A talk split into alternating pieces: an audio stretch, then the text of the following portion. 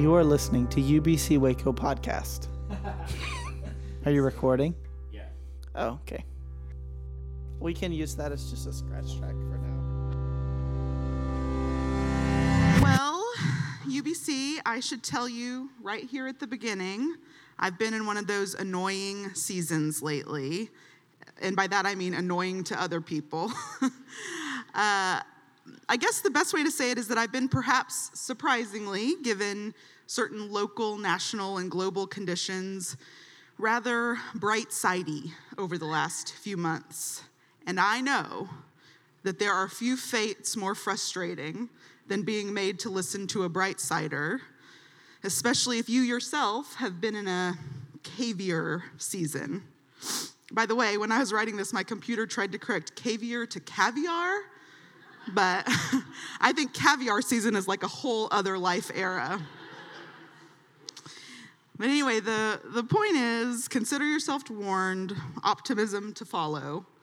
But first, I know some of our kids have left for camp recently, so con- congrats and condolences to any and all involved, each according to their need. Camp can be cool, which is good for me because I've been to a lot of them over the years.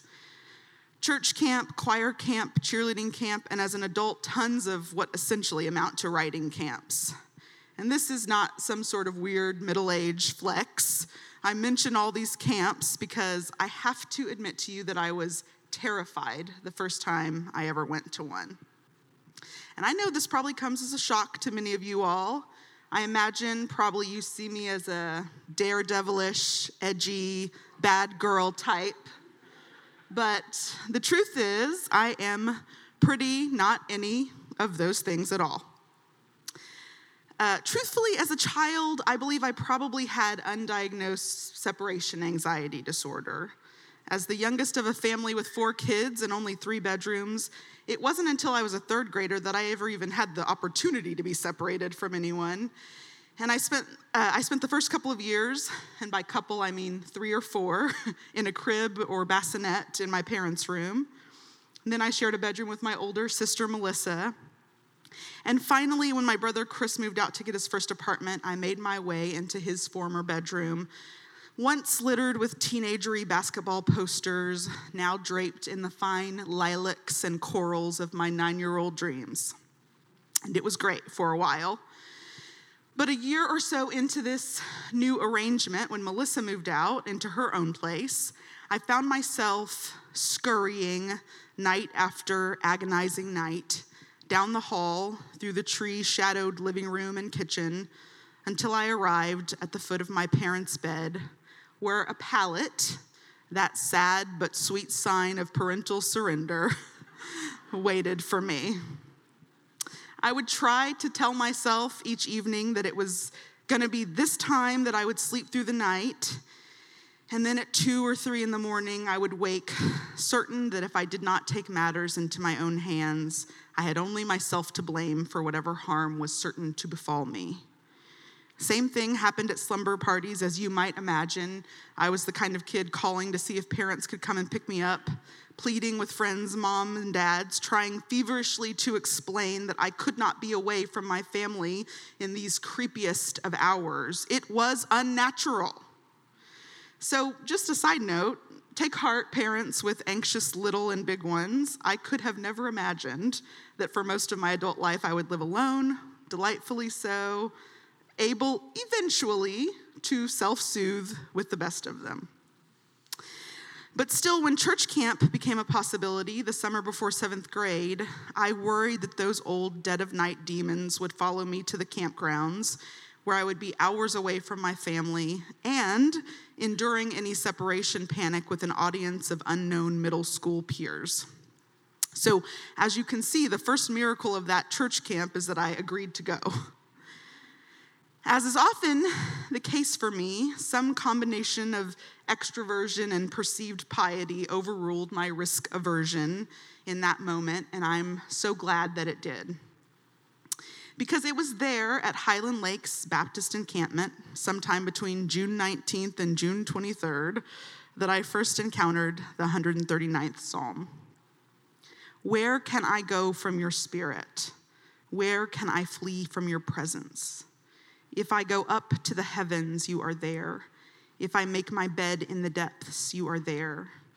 If I rise on the wings of the dawn, if I settle on the far side of the sea, even there your hand will guide me, your right hand will hold me fast.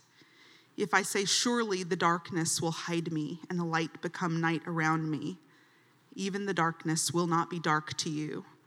The night will shine like the day, for darkness is as light to you. And you may or may not believe me when I say, I was a different human after these words found their way into me. And I don't mean gingerly over time, though that probably happened too, and has certainly happened in other instances. But in this particular story, I am not speaking of an act of erosion or illusion. I am speaking of a healing, a mystical one, such that I moved differently in and throughout the world after this time. Uh, I left that camp loved and in love in a way and from a source that I had never experienced before. My language shifted, my posture, my confidence. I was somehow now more tethered and more free than I had ever been. Now, I think it's right to be skeptical, maybe even suspicious, of revival style professions of faith and miracles. Faith based institutions have a history of being both incidentally and intentionally manipulative. We are right to try and peel back the layers of artifice affixed to the corporatization of God and church through coercive speeches and intoxicating chords crafted precisely to make one feel some certain way. I know the preacher who preached that week is someone I probably no longer share any theological resonance with.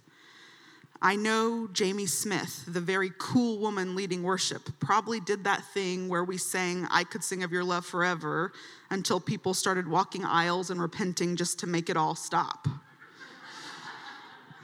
it is good to be open eyed about all of that.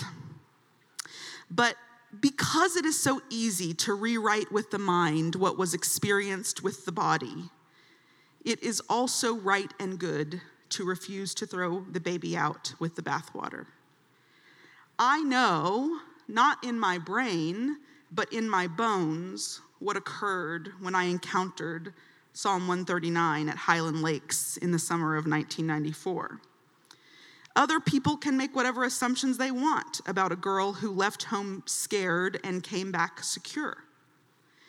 But like one of our other texts from Genesis today, that girl left Highland Lakes proclaiming, Surely the presence of the Lord is in this place. And I still have to agree with her. I'm not a person who has experienced that many particularly mystical moments in my life, uh, at least not ones that I noted and particularized in a certain way, but probably one of the next hair raising ones happened to me on a fairly nondescript day in an alley in Central Asia where I had moved after college to follow the Lord. Way over there, not just on the other side of the trailer, but on the other side of the world from my parents, my family, and friends, I was beginning to worry, to have a persistent worry that I might leave God behind one day. We weren't having any trouble at the moment, but I had a nagging that there would come a day when I would be forced to leave faith behind. And this premonition really bothered me and took up a lot of space in my mind and body. I think I might have talked about it here before. It was like when you're dating someone and you love them, but you can see that there will be a fork in the road a ways down, and at that point you will need to go your separate ways. It was somber, and it seemed all but certain to me. So I had done some pleading with God to show me how to stay with Him, and I had anticipatorily apologized for my would be betrayal.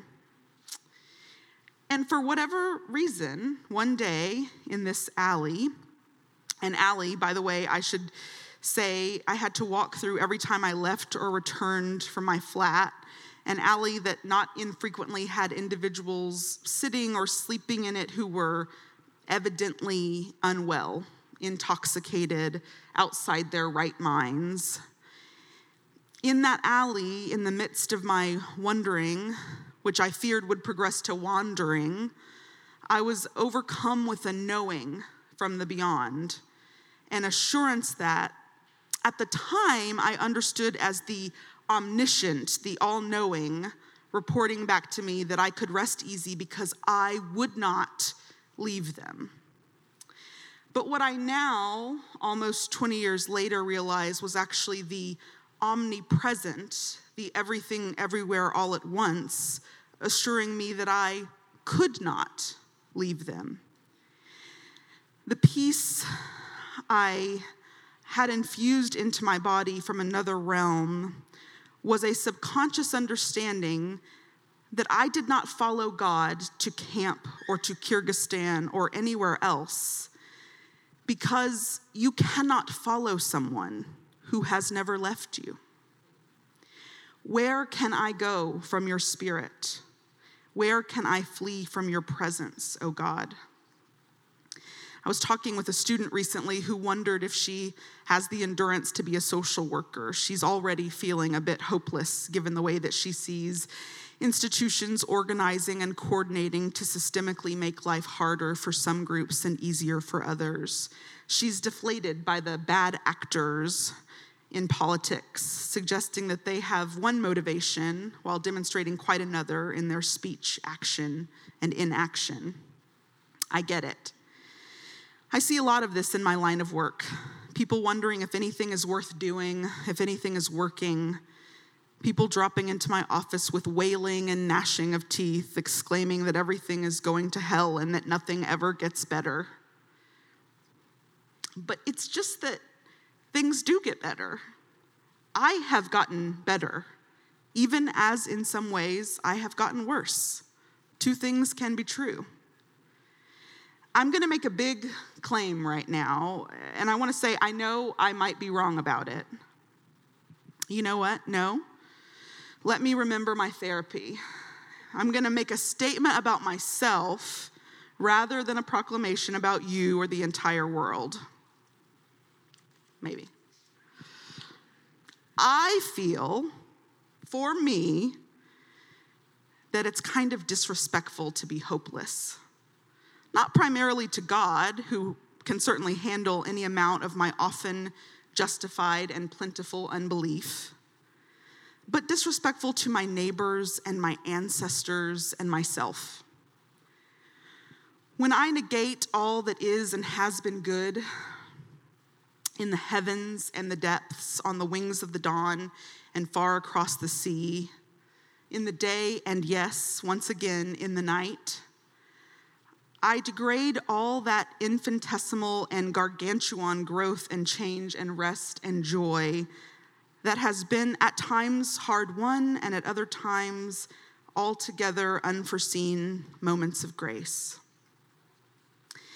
I've been so thankful over the past few weeks to hear Kirk reminding us that there's a difference between skepticism and cynicism and then Katie, along with John Green, helping us to muse about what hope can look like. I will add to that with the work of Cole Arthur Riley, who says, As we wait, we remind ourselves that darkness has the unique capacity to bear the divine. From the cosmos to the womb, the dark has always been a site of creativity and liberation. Are we in dark times right now? Perhaps. Then again, there has never been a different kind of time, has there? The good old days, whenever they were for you, were always dark for someone. And what's more, we have been misled, liter- literarily, interpretively, to believe that darkness is a unique and non preferred, if not unholy, status. The text today reminds us that even the darkness is as light to God. I don't think this means that God turns the dark into the light. I think it means God is as comfortable at our side when we are lying in our beds, willing ourselves to stay put a moment longer, as they are when we are making a public profession of faith. Isn't it like God to give a child the courage to seek refuge when they are not yet ready to be alone? And isn't it also like God to travel with a young woman across the world, even with all of her mixed motivations, her patchy understanding, her confused and complicated courage? There is no darkness that can snuff out God's creative and liberating presence. In fact, Riley reminds us that our religion, in this religion, we put all of our hope in the sacred blackness of a womb. So I don't know how you are feeling today. Maybe you are on the precipice of a new adventure. Maybe you are stuck right where you are. Maybe you are stuck right where you are, and someone you love is on the precipice of a new adventure. Perhaps you are excited or scared for the new season that UBC is entering, or that you are entering by saying yes to UBC. Perhaps the world, your denomination, or Texas, or your body, or the idea you have understood to be God has failed you in some real and painful way. I pray that this psalm can offer you even a bit of what it has offered me over the course of my life. If not, that's okay. There are a lot of psalms. But maybe this week, as you prepare to depart or remain in moments of loneliness or the illusion of lovelessness, you can remind yourself that God's presence cannot be accidentally or intentionally lost. As a child, I thought I was alone. As a young adult, I thought God was with me but fleeable. And I've talked a lot at UBC uh, about the many misconceptions and, and false constructions of God that I have left behind. But God remains. Maybe the God that you cannot flee is mystical, a few or many hair raising moments that keep you situated in hope. Maybe the God that you cannot flee is incarnational, the love of someone expected or unexpected, tending to you with compassion and kisses and hair swept out of the way of your eyes. Maybe she is the breeze on the river that gets your body back in the rhythm that works best for you. Maybe he is laughter that keeps you moving one foot in front of the other. One way or another, God persists and God pervades. UBC, we are not alone. We are not unseen or unknown. God remains at work in broad daylight and under cover of night. So look around, listen, feel, because surely the presence of the Lord is in this place, and the next, and the next one after that. God, we thank you that you are now where you have always been, at our side across the world, throughout and beyond the universe, and as close as breath. At UBC, it is at this point in the service that we take a moment of silence. Maybe the Spirit will illuminate or correct something I have said today, or maybe the Spirit will begin to do something new.